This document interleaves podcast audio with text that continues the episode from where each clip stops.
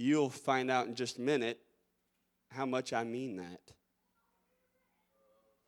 Second Chronicles chapter 5, verse 13, it says, It came even to pass as the trumpeters and singers were as one to make one sound to be heard in praising and thanking the Lord. And when they lifted up their voice with the trumpets and the cymbals and the instruments of music and praised the Lord, saying, For he is good, for his mercy endureth forever. That then the house was filled with a cloud, even the house of the Lord. This place, this, the house of the Lord. Verse 14, and he goes, So that the priests could not stand to minister by reason of the cloud. For the glory of the Lord had filled the house of God. Wow. you know what? Did you know that the Bible, they had blowout services too? We just read that, that, that in our text here. This is the dedication um, of of the temple after Solomon completed the construction project. They're coming in, this is the dedication service. And the Bible says that the trumpeters and the singers were as one. To make a sound, to make one sound, not, not multiple different sounds, but they were making together as one, one sound to be heard in praising and thanking the Lord. And when they lifted up their voice with the trumpets and cymbals and instruments of music, and praise the Lord, saying, For he is good, for his mercy endureth forever. That then the house of the Lord was filled. When was the house of the Lord filled? After the trumpeters and the singers became as one and made one sound. That means that, you know, the ace trumpeter, the what do they call him in the public school? I don't know, first chair or first first chair, the best trumpeter. Even if he knew a solo improvisation that he could insert into this song, he wasn't doing that. He was playing the same sound that everybody else was playing. And what was that sound, Brother Nelson? The sound was praising and thanking the Lord. One sound to be heard in praising and thanking the Lord. I feel the Holy Ghost all over me. Hallelujah. Hallelujah. Every cymbal, every crash, every thump on the drum, every every tinkling uh, of the piano, every uh, the, the the different sounds that that filled that sanctuary. I don't know if they had a piano. I don't know what kind of stringed instruments they had. I doubt it was a piano because I, you know, I don't know when that was created. But but all the different instruments of music praised the Lord.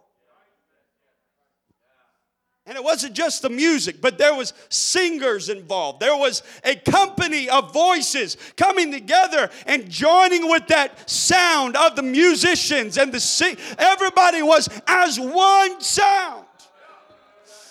Hallelujah. Hallelujah. For just a little bit tonight, I want to preach on this subject preaching to the choir. Amen. Why don't we lay down our Bibles and ask the Lord to anoint our minds, anoint our hearts, anoint our spirits to respond to His word tonight. I believe the Lord has a purpose for this service.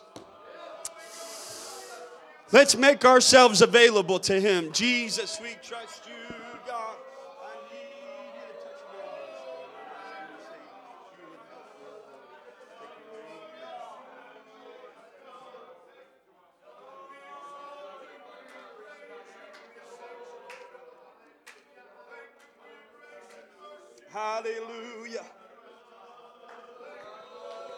Hallelujah. Hallelujah. That's it. Let's give the Lord some praise tonight. Hallelujah. Amen. You can be seated for just a few moments. The phrase preaching to the choir, as many of you, I'm sure, already know, it, it is used to identify a message that is preached to an audience who, who uh, presumably does not need to hear the message. They are they're the choir. They're the ones that are in the choir loft lifting their voices singing to God. The the the intonation here, the understanding that is being conveyed with this phrase is that the choir is living right. They, they're, they're doing what's right, they're pleasing God. And so, what's the point in preaching to the choir? Why?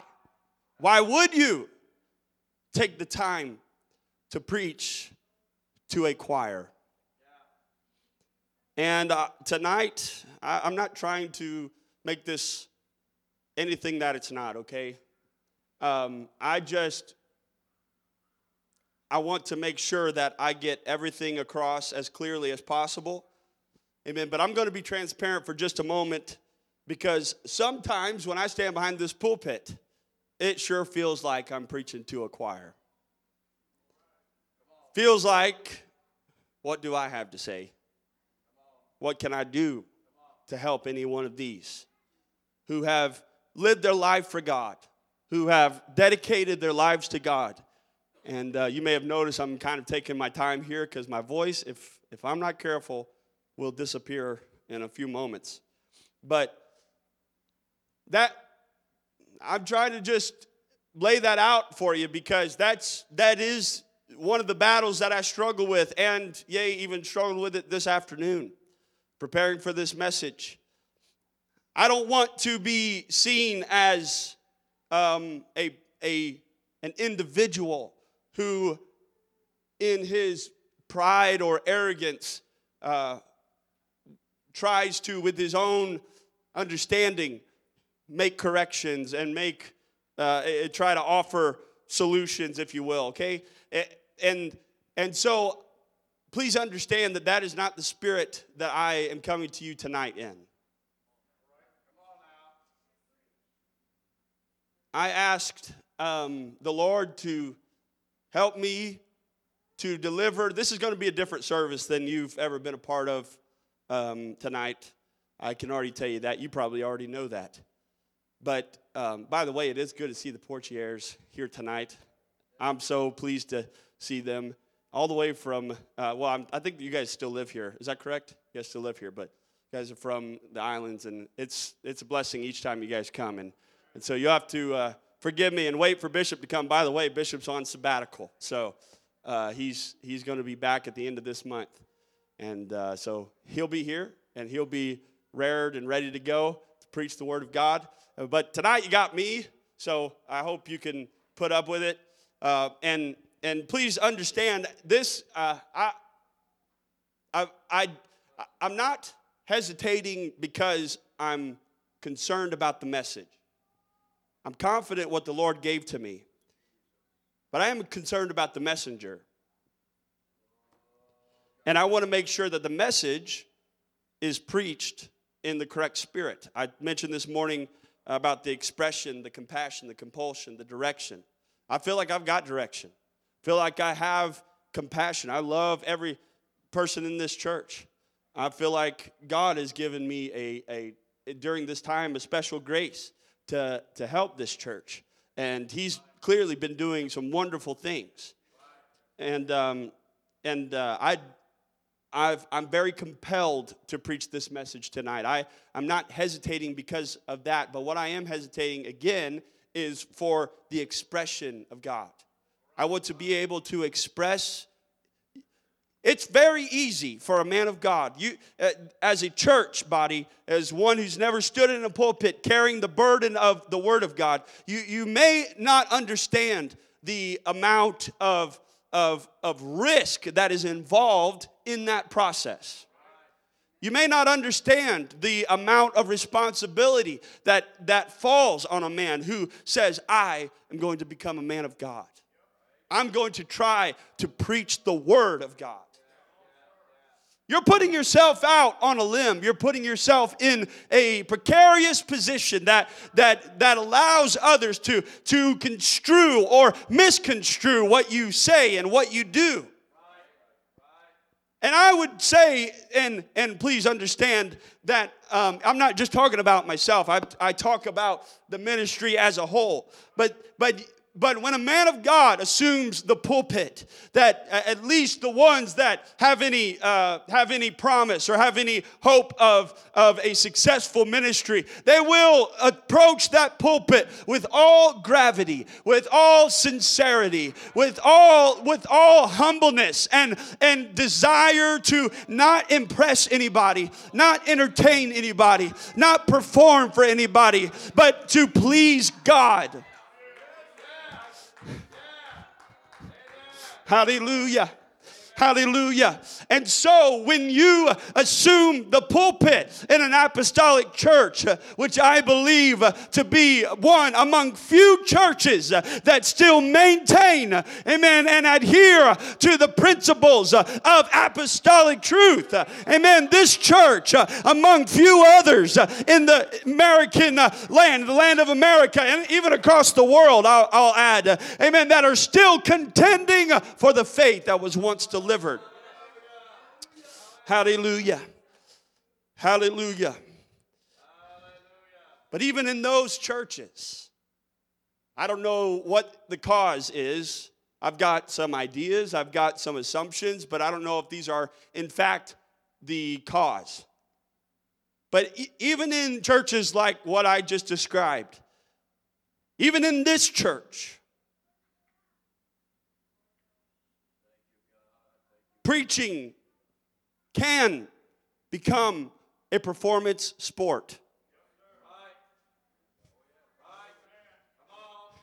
Say the next thing that will tickle my fancy. Say another thing that'll cause me to utter the word, wow. Entertain me, man of God. I'm not interested in salvation, I'm interested in entertainment. As I mentioned, and, and it's not as as forthright as that. People don't come out and say, "Well, I'm only interested in entertainment." They don't they don't do that.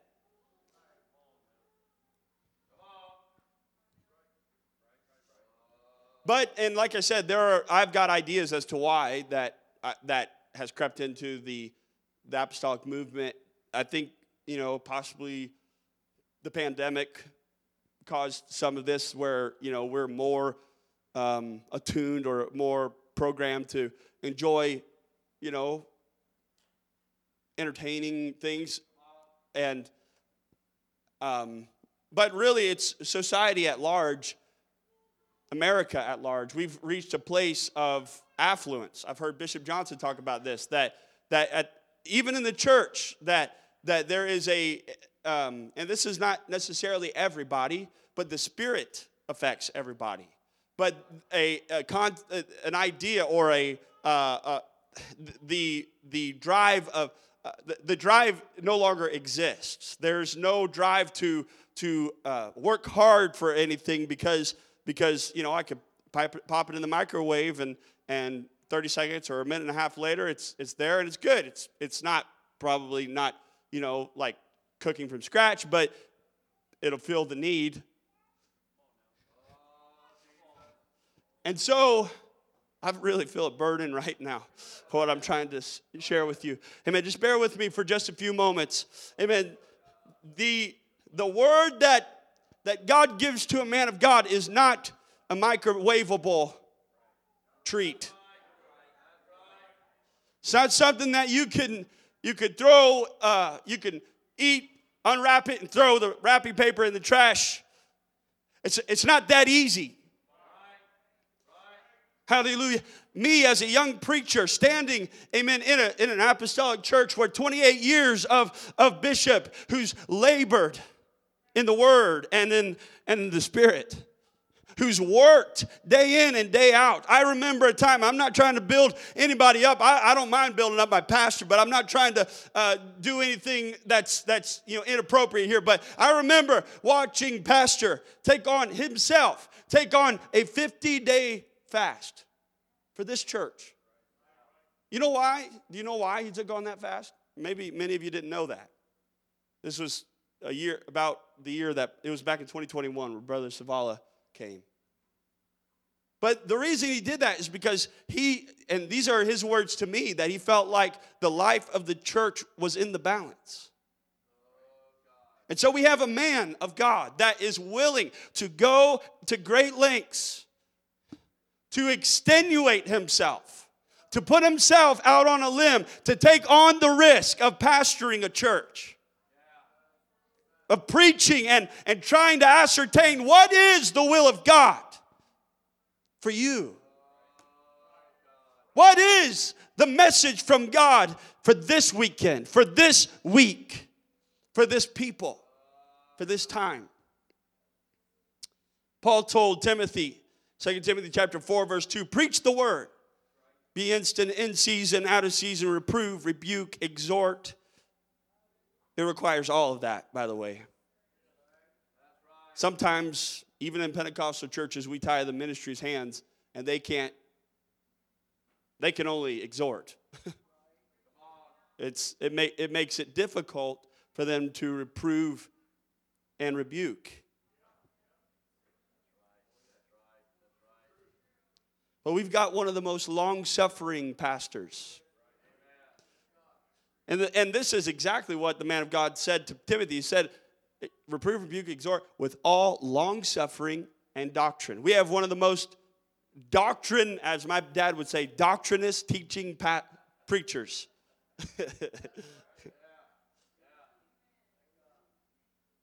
I'm so thankful that we are a part of a church that the man of God Brother Jerome, don't you feel this way? That the man of God just preaches the word. He preaches the word. Not a word, but the word. And he lives it. And that's why he's so, uh, the, the message that he preaches is so acceptable to us. And this is why I, I seek my, I seek to do my best to emulate my pastor. Because I want to have that kind of long suffering, that kind of patience. I want to have the understanding of doctrine that he does, and it requires lots and lots of work.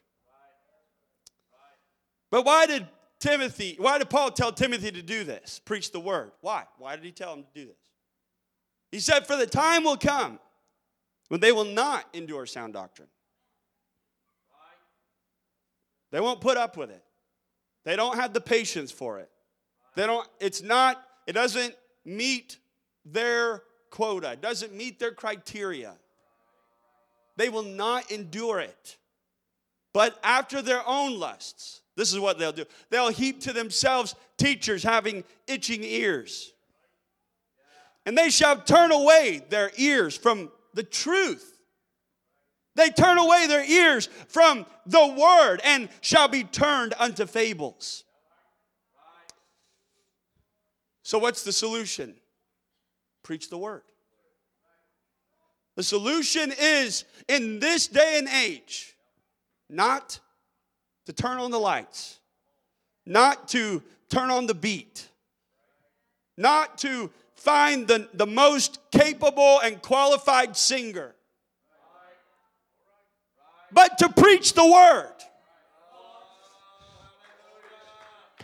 to reprove, to rebuke, to exhort with long suffering and doctrine.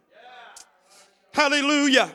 Amen. This morning, the service that we were a part of, I believe the Lord prepared us for this service tonight. This message has been um, rolling around in my mind and in my heart for a few weeks, ever since a conversation with a young man who's sitting here tonight. The Lord prepared us for this service tonight. Because in the service this morning, at the end of the service, and if, if you were in Sunday school, I not because I preached the message, but because I feel like the Lord spoke to this church, I think you ought to take the time to listen to it. We had tongue and tongues and interpretations at the end of the service, interpretation at the end of service. And as Brother Larson mentioned, that the Lord did confirm his word. And I want to tell this church that from this moment on in the service, this, I'm not going to hold you to the standard every other service, But to, in this service tonight, this is where I'm saying it's going to get different. But I am going to ask you to determine when the altar service is. And I, I, mentioned it this morning. Brother Self really brought this to my mind in a conversation with him. He wasn't the one I talked to that, that caused this message, but in a separate conversation, I was talking to him recently. He mentioned an observation he's made, and, and that is the deep respect that this church has for the ministry, and, and specifically pulpit ministry. When the man of God stands behind the pulpit and uh, he's preaching the word of God, and I think that's just because pastors has taught us that and has led us in in hearing and obeying and earnestly trying to receive and mix it with faith and obey it. And, um, and I give honor to this church for that. But I want to, I've got to be very careful here, but I want to caution this church to not hide behind that. Don't hide behind your, um, your respect for the ministry. What do I mean by that? I mean using that as an excuse not to respond to what God has to say. When God begins to tug at your heart, when God begins to work on you, you ought to be vulnerable enough.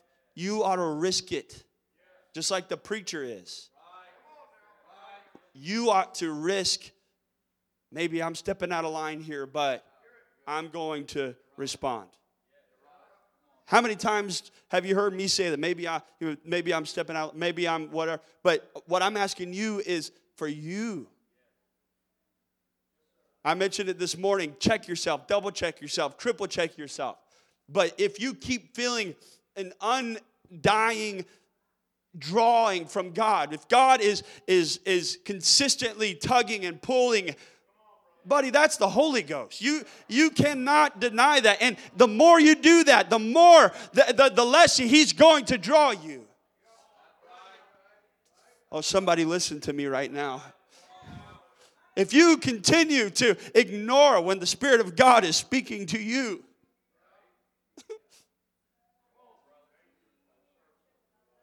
He may just stop.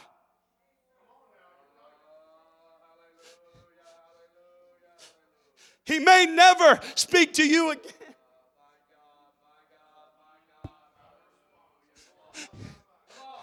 We, it is more than just hype. It is more than just me trying to elicit some kind of, I want you to do this type of a dancer. I want you to do, no, that, that's not what's going on. When the man of God is preaching, uh, amen, under the anointing of God, and, and if you can still feel it, if you can still feel the anointing, and you do feel the anointing, and you suppress it, it's nah, not right now.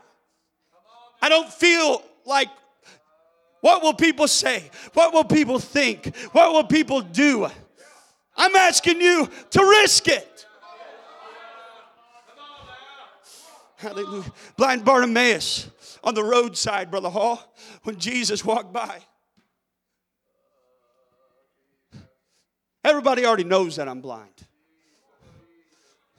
Everybody knows I'm a beggar. I'm not trying to impress anybody.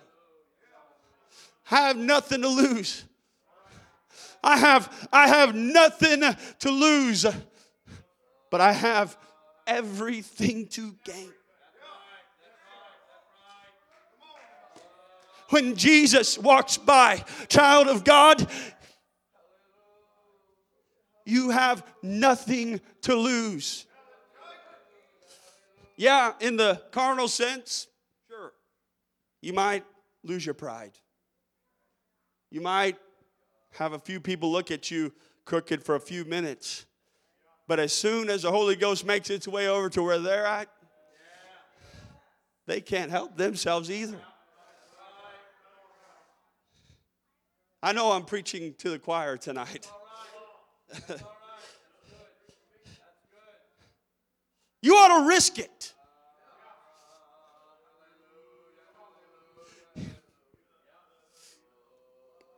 Don't we love to hear a soloist get up and strike every note just right? Don't we like to hear that talented musician improv? And boy, it sounds good and it feels good, Brother Jaheim doesn't, when the timing just kind of mm, just goes in. In order for that to happen, that person has to risk it. He has to put himself out there and say, I might make a mistake. I might just slip up here. And believe me, you're going to be the first to know if you do when it comes to music and that kind of stuff. And I think even in the spirit world, in the church, unless you're just completely blinded to it, I think more often than not, you will be the first to know if you step out of line and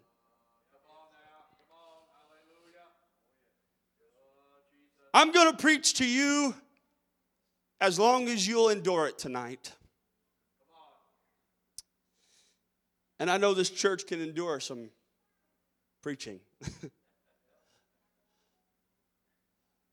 I I I know I'm preaching to the choir. Here's where things would be different. I've got a stack of chairs out there in the back of my truck. Maybe some of you saw it when you came in. Brother Jerome and a few of you men that are, let's, I guess, say 30 years old and under. If we can't do it with that group, maybe some of you elderly men, older, not the ones that are above 30, let's can help out if we're going too slow. But I'm risking it. Brother Jerome, do you mind going out to the back and getting that podium first before you start helping? And Brother Jaheim, uh, the truck is right there. Brother Andrew, could you help me out? Uh, Brother Josh, you just made the cut. Brother Carter, uh, Brother Caleb. Who else we got? I guess I'm 30, so I can help too. But um, just give us a few minutes. We're going to set up. Why don't you greet somebody, let each other know how weird this is? And uh, it shouldn't take us more than five minutes, okay?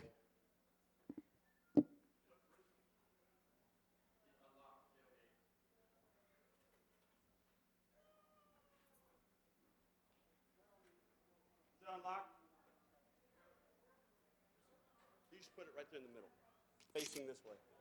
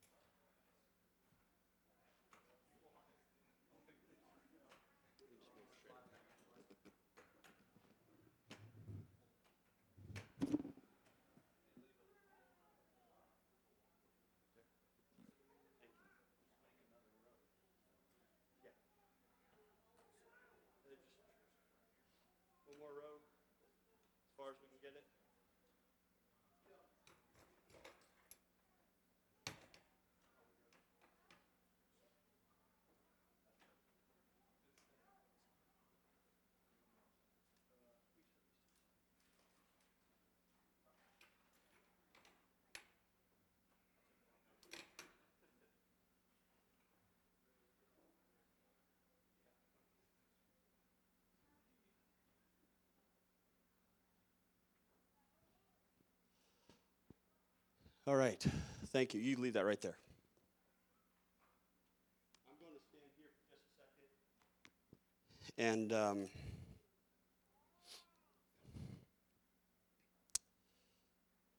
there are times in Scripture that Bible talks about um, making psalms and hymns and spiritual songs. Sister Lydia, put up Ephesians chapter 5, verse 19. There's scriptural precedent in the New Testament church for the usage of what, what we described in our text tonight, just singing unto the Lord and, and that facilitating our praise and thanks to God.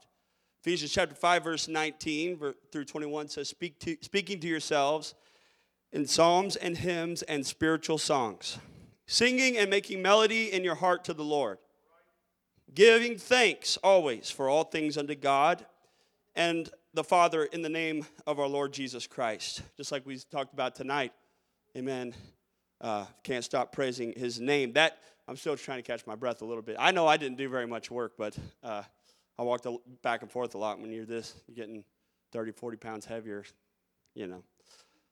But give thanks, giving thanks always for all things unto God and the Father in the name of our Lord Jesus Christ. We're going to give thanks in the name of Jesus. Submitting yourselves one to another in the fear of God. And again in Colossians chapter 3, verse 16, let the word of Christ dwell in you richly in all wisdom, teaching and admonishing one another in psalms and hymns and spiritual songs. So there is scriptural precedent for, um, for using our worship, our music, to give God glory, to give God praise, to honor God. Exactly what we do tonight. In fact, I asked Pastor one time, as how, how did we come up with the structure of our services? Not just the Truth Church, but Pentecostals at large. Like, how, wh- what is the deal? And his, he referred me to the synagogues, and I don't know, I, I, I don't know what the details are there, um, whether or not they sang or not, but one of the practices that they would do is they'd get up at a certain point in the service, and they would, uh, one would read a text, read a portion of scripture, then he'd go sit down, and then he would uh, share from the Lord, from the Word of God, what he believed God's message was to that community. And they would have synagogues. This is not the temple or the or the tabernacle, but these are just areas of worship. And the purpose of it was exactly that worshiping and lifting up the Word of God and honoring God's Word. And um, this is one of those areas where I'm, I'm going to risk it. I'm going to risk it because, uh, as I mentioned, I did struggle a couple of for a couple of hours this afternoon, and you know this might flop. I don't know, and I trust God. But I'm going to ask you all to switch me spots. We've got prime seating for the choir tonight. Now, I know this is risky because I could make some of you mad. I could, but some of you got a good spirit. You guys are welcome to join them too. If, if you don't, if you can't make it up there physically, that's fine. But if you need help, if you want to, can, I would appreciate it.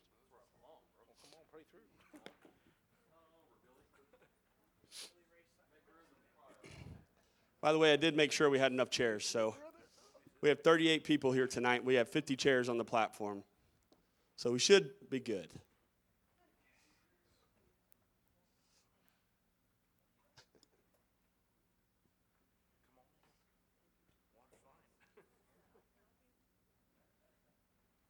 Somebody help Brother Anthony up there.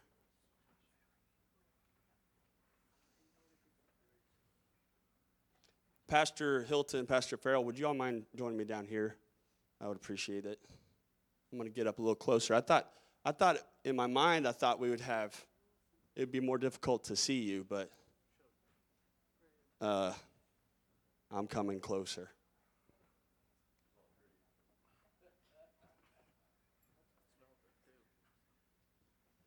Now, what is this all about? Can you guys hear me okay? What is this all about? Why, Jared, do you go to the trouble of, uh, of swapping the whole service around? I want you to understand that you're responsible for this service. There have been times when I've seen pastors stand behind the pulpit and labor under the anointing from heaven.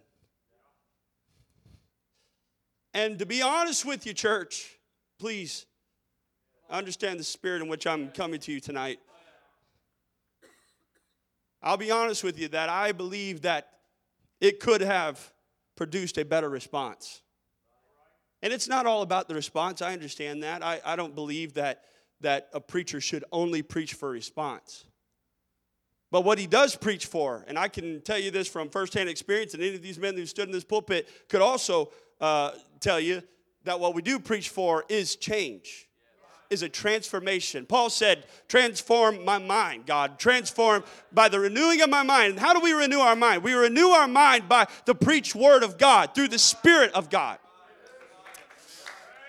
I understand tonight that I am preaching to a church full of apostolic saints that, that have stood the test of time, whose faith has endured strong trials and persecution. I know, amen, that you, uh, that you uh, certainly, maybe even now, are going through various circumstances that are trying your faith. And, but let me tell you tonight uh, that even in those circumstances, uh, the opportunity to worship God uh, never leaves. Hallelujah. Hallelujah. There has been amen, in this service, a number of opportunities. Yes, I know there are dynamics that influence how a service will go. Amen. Pre service prayer is one of the strongest factors, one of the biggest factors that influence a service. Amen. But, but you got to understand, amen, that you as a child of God are not coming to an entertainment venue to be preached to or to be sung to or to be entertained or to just enjoy the presence of God. It isn't for the purpose uh, of tickling your fancy, as I said a minute ago. Amen. But it's for the purpose uh, of transforming Yes, uh, even the even the choir has to be changed. Uh, even those uh, who've been saved have to be redeemed again. Amen. I've been there, child of God. I grew up in church. I know what it's like to be backslidden, sitting on an apostolic pew. And I'm here to tell you that I need salvation just like you do. Hallelujah. And this is the place to get it. If you are struggling in your spirit, if you, uh, amen, are facing circumstances uh, that you've never faced before, uh, the temple, the house of God, the ark of the covenant is a place to go to. Hallelujah. You could be seated. It was at the temple, the dedication of the temple, where the trumpeters uh, lifted up their trumpets uh, and sounded, uh, amen, a glorious sound. It was at the dedication of the temple when the singers, no matter how off tune or how untrained they were, every single one of them joined together. Hallelujah. Hallelujah. You hear me tonight. Amen. I know, amen, that there are things uh, that influence the success of a service. Uh, but as I mentioned, pre service prayer is one of the strongest factors. Uh, but let me let you know another factor that I think is more important than just pre service prayer, or perhaps equally as important. And that is you. In fact, I think it's more important. We can't have pre service prayer without a church. We can't have pre service prayer. We can't have worship. And you can look down. You can. You can look down Please hear me tonight. I don't want to offend anybody. Amen. But the apostle tells us that in the last days, uh, amen, there will be people who are offended. So I'm going to risk it tonight. Uh, I'm going to tell you that there are those of you uh, who certainly do. Hallelujah. There are some of you who certainly do produce. I don't hate you. I love you. I'm not trying to hurt you. I'm trying to help you. But there are some times when the opposition is not a spirit, the opposition is sitting in a pew. Because I'm too spiritual. Because I've got I've got corn in the crib, as it were. I, I've been here, done that. Do you see the way he sang that note? Do you hear how she sang that note? Hey, they're off time over here. They're over here uh, shaking a tambourine out of time or out of, out of sync with everybody else. Let me tell you, amen, it's your place uh, not to stand in opposition of what God is doing, uh, but to step up uh, and say, God, I want to join the choir. I'm going to risk it. I'm going to change my circumstance. I'm not going to sit here and criticize and wait for the next opportunity to make fun of Brother Hall or Brother Larson or anybody. I'm here. I'm here to sing in the choir. I'm here, amen, to worship my Lord. He's the one that saved me. He's the one that changed me. He's the one that forgave me.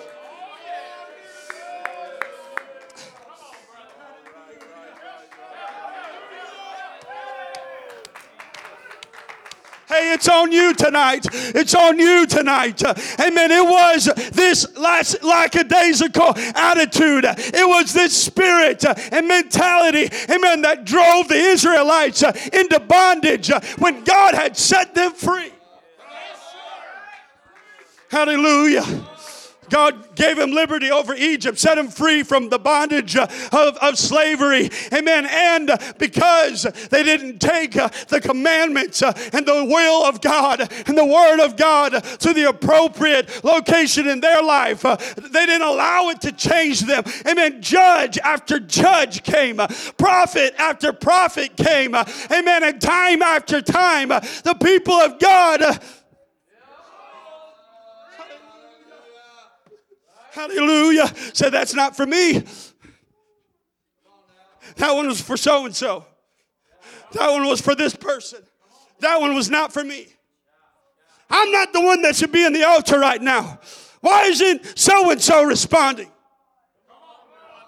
This is why pride, this is why pride, this is why pride, amen, is the most hated, the most abominable sin in Scripture.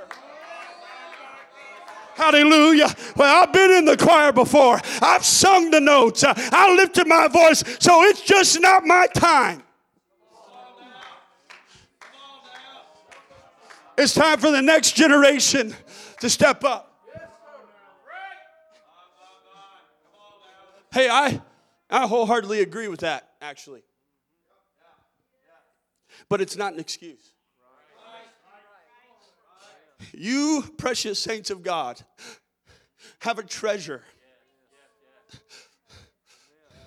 that can only be relayed. It won't be relayed from a pulpit.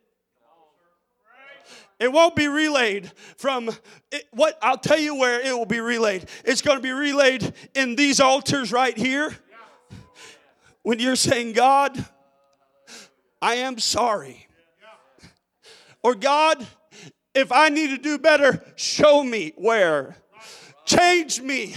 Don't make me live this way. Don't let me go home the same way that I came.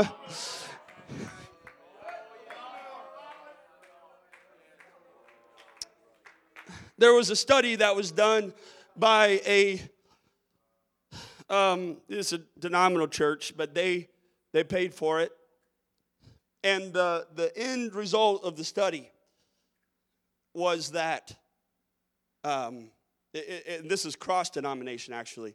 Basically, these two pastors, they were down in Florida and they, they started realizing that church attendance was dropping off. So they went and joined up with an academic firm and then they poured in some of the money to, to produce this result. One of the things that they were studying was why. Why is the next generation so different than us? Why is it so why are they so blatantly not interested in the Word of God or the kingdom of God or living for God, that kind of stuff?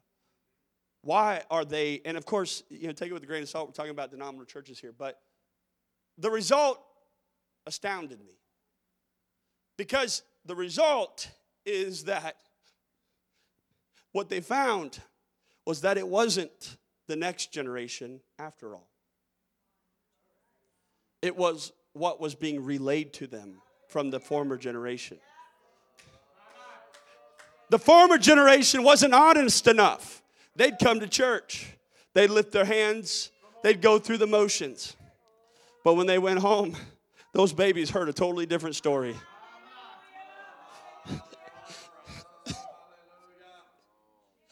And I'm not saying that's what's going on in this church, so please understand me. I know I'm preaching to the choir. Amen. But you got to know, amen, that what you say in your home, it really, really, really, really matters.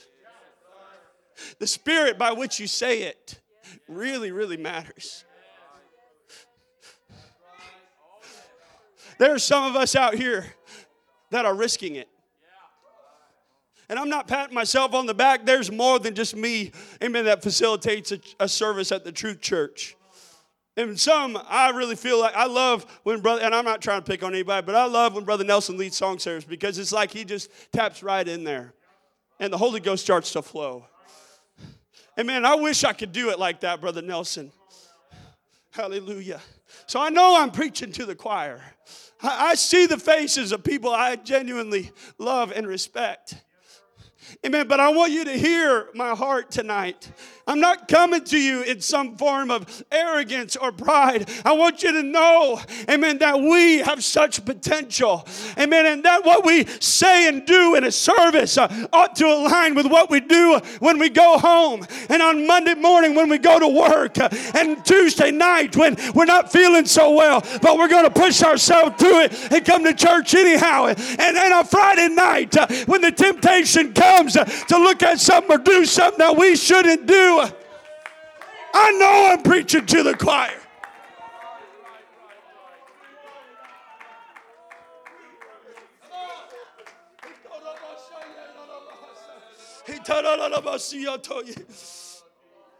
It was because, it was because that generation, I'm not talking about the next generation, I'm talking about the one before them, the one that was conveying the truth, the one that was sharing their experience.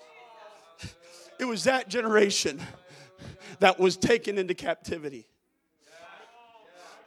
And it was because they wouldn't adhere to a single commandment from God to allow their land to rest that they were in captivity for 70 years. And finally, Finally, they gained favor. Oh, Nehemiah, the cupbearer, came to the king, and the king sire said, Hey, buddy, How's old Jerusalem doing? I've heard some stories about what your God can do. I've heard them tell about Azusa Street revival. I've heard them talk about the day of Pentecost and how the glory of God came. I heard it. What's the status on all of that? What are you guys doing? Well, sir, we're we're here in Babylon. We're we're serving you and really? All your people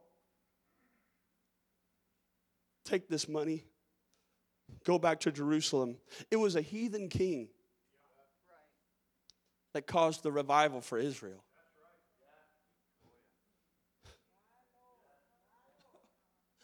Put that in today's perspective. Take, take that and apply that. What is it going to take for you and for me to see the kind of revival that God has promised us? Do we need to wait for the heathen to come? Do we need to wait for them to be stirred? Bible talks about how God used Cyrus, a heathen king, why couldn't God use his own people? Why couldn't God get through to Israel? It took a heathen king Here's the money. And finally, something started to stir. I'm going back to Jerusalem. We're going to rebuild everything that God gave to us. You fast forward the tape, and they went through some situations. You could read the story yourself. Uh, amen. The, the amount of attacks and all of the trouble that they that they dealt with, and, and revival is not going to come easy. You all have heard that message, uh, and I can I, I can't preach it any better than Pastor has. Uh, the door indeed is open, but there are adversaries. Uh, there will be uh, opposition. Amen. But don't let the opposition creep in uh, to our service services. We don't have to. We don't have to do that. We don't have to. We've got power over every spirit from hell. I mentioned it while we were talking about spiritual warfare. Amen. And, and I talked about, amen, once you cast those spirits out, guess what? They don't have the authority to be in service with you. They don't. You know what gives them permission? Me. So if we're dealing with some kind of spiritual opposition, some of you, oh God.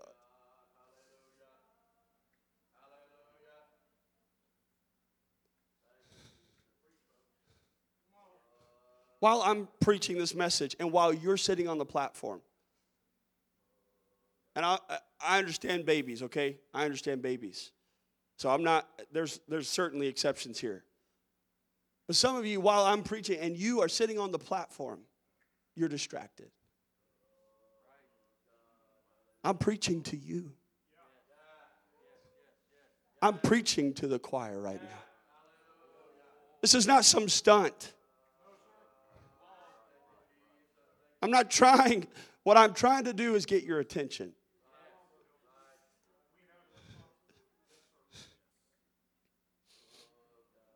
Nehemiah chapter 12, verse 31. At the end of the rebuilding of the temple, you, you are uh, in Jerusalem. When you know, many of you may know the story, but when they got the groundwork laid, just the foundation, the young men started to rejoice because they were they had seen such success. Wow, look at all the progress that we made. Amazing.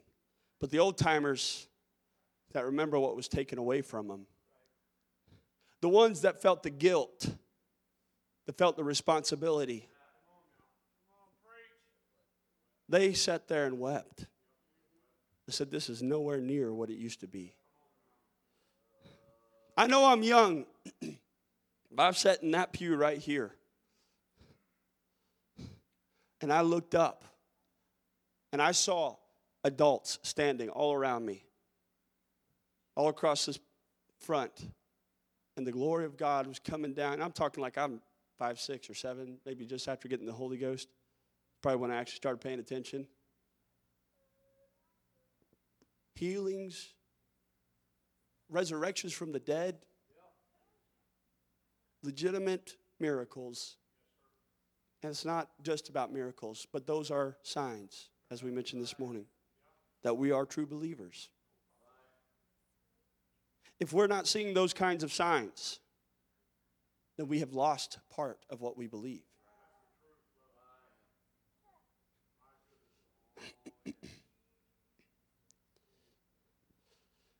Nehemiah 12 31 says, Then I brought up the princes of Judah upon the wall and appointed two great companies of them that gave thanks.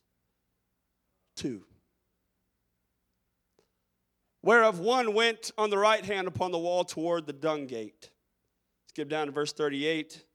Bible says, and the other company of them that gave thanks, in between verse 31 and 38, they just enumerate all the people that were in that company. But verse 38 says and identifies what the other company does. The second company of them that gave thanks went over against them, and after I and I after them. And the half of the people upon the wall from beyond the tower of the furnaces, even under the broad wall and from above the gate of Ephraim, and above the old gate, and above the fish gate, and the tower of Hananeel, and the tower of Meah, even unto the sheep gate. And they stood still, still in the prison gate. So stood the two companies, every one of them covering the city of Jerusalem, that place that they had just finished complete the building project. They had, compl- they had gone through the hard work that it takes to restore what used to be. And now we have a great host of people who stood, the two companies of them that gave thanks in the house of God, and I and the half of the rulers with me. I don't know, Brother Hall, but maybe it was some of those elderly men that remembered the time where everybody was worshiping about and dancing and partying about the foundation. But they said, now, now's the time to sing. Now I've got a reason to say thank you. It's what was once lost is now found. What was once gone is now back in its proper place. Hallelujah. Hallelujah. Similarly, when David, and I don't have time to preach this message, certainly you have heard somebody preach it far better than I can do it. But when David, amen, went out to retrieve the Ark of the Covenant, before he went back, uh, Brother Nelson, every six steps, I'm going to give the Lord the due honor that he deserves. I'm going to give him praise. It doesn't matter how much effort this takes. It doesn't matter, amen, how much work it is. I'm going to give him praise. Hallelujah.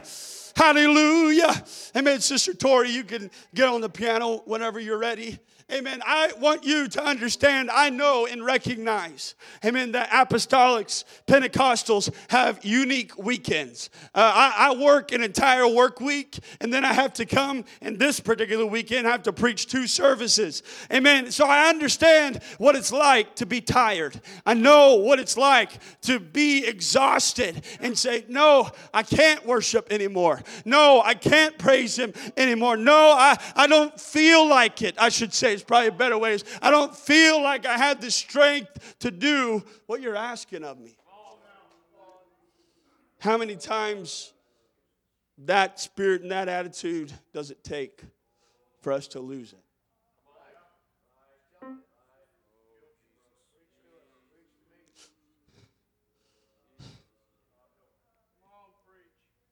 Hallelujah. I know that the scriptures that I've read to you tonight are primarily folks that were in the priesthood, the Levite family. I'm, I'm getting ready to close. We might just go have some pizza and call it a flop. But he, but when Peter came and, and was preaching and writing his epistle, I should say, 1 Peter chapter 2, verse 9, the Bible tells us, But ye are a chosen generation. You're a royal priesthood. You're a part of this crew. All the singers, all the trumpeters were a part, were some facet of the Levite family. All those who conducted the work around the, the, the, the, tabernacle, setting up, tearing down, everybody that was working a part of the, as a part of the transition, and those who were servicing, you can begin to play, those who were servicing the, the, the, the temple, uh, uh, facilitating the offerings, and, and so on. Those are all, all priests, all Levites. Even uh, if, if uh, Apostle, uh, sorry, uh, in First Chronicles, verse 15, when, when David gets back to Jerusalem with the ark after having worshiped every six steps. We know the story how, how Uzzah touched the ark and, and he died, and, and because they went out of order, they went out of. There is a necessary order, there is a necessary structure to the way uh, service ought to be. Amen. But when they got back there, when they got back to Jerusalem, listen to what David asked for. First Chronicles chapter 15, verse 16 David spake to the chief of the Levites to appoint their brethren to be the singers with instruments of music, psalteries, and harps and cymbals. sounding by lifting up the voice with joy. I feel the Holy Ghost right now. Verse 25 says, So David and the elders of Israel and the captains over thousands went to bring up the ark of the covenant out of the house of Obed Edom. If we could all stand together.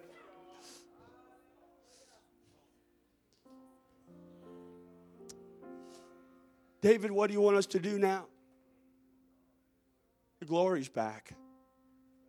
The ark is here. Everything we hope for, everything that we've lost is back. What now? Well, why don't you go find some singers? Why don't you go find somebody who knows how to play the harp, the harp? Why don't you find some trumpeters, skillful trumpeters? Bring your best, boys. We've got some praising to do. There's something, there's something right there, church. Hallelujah. Hallelujah. Don't make me, amen, draw you out of those chairs tonight. You lead me. You show me tonight. David, what do we do now? Hey, I don't know. I don't know.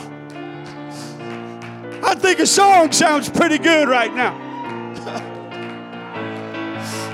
I think a song sounds mighty good right now.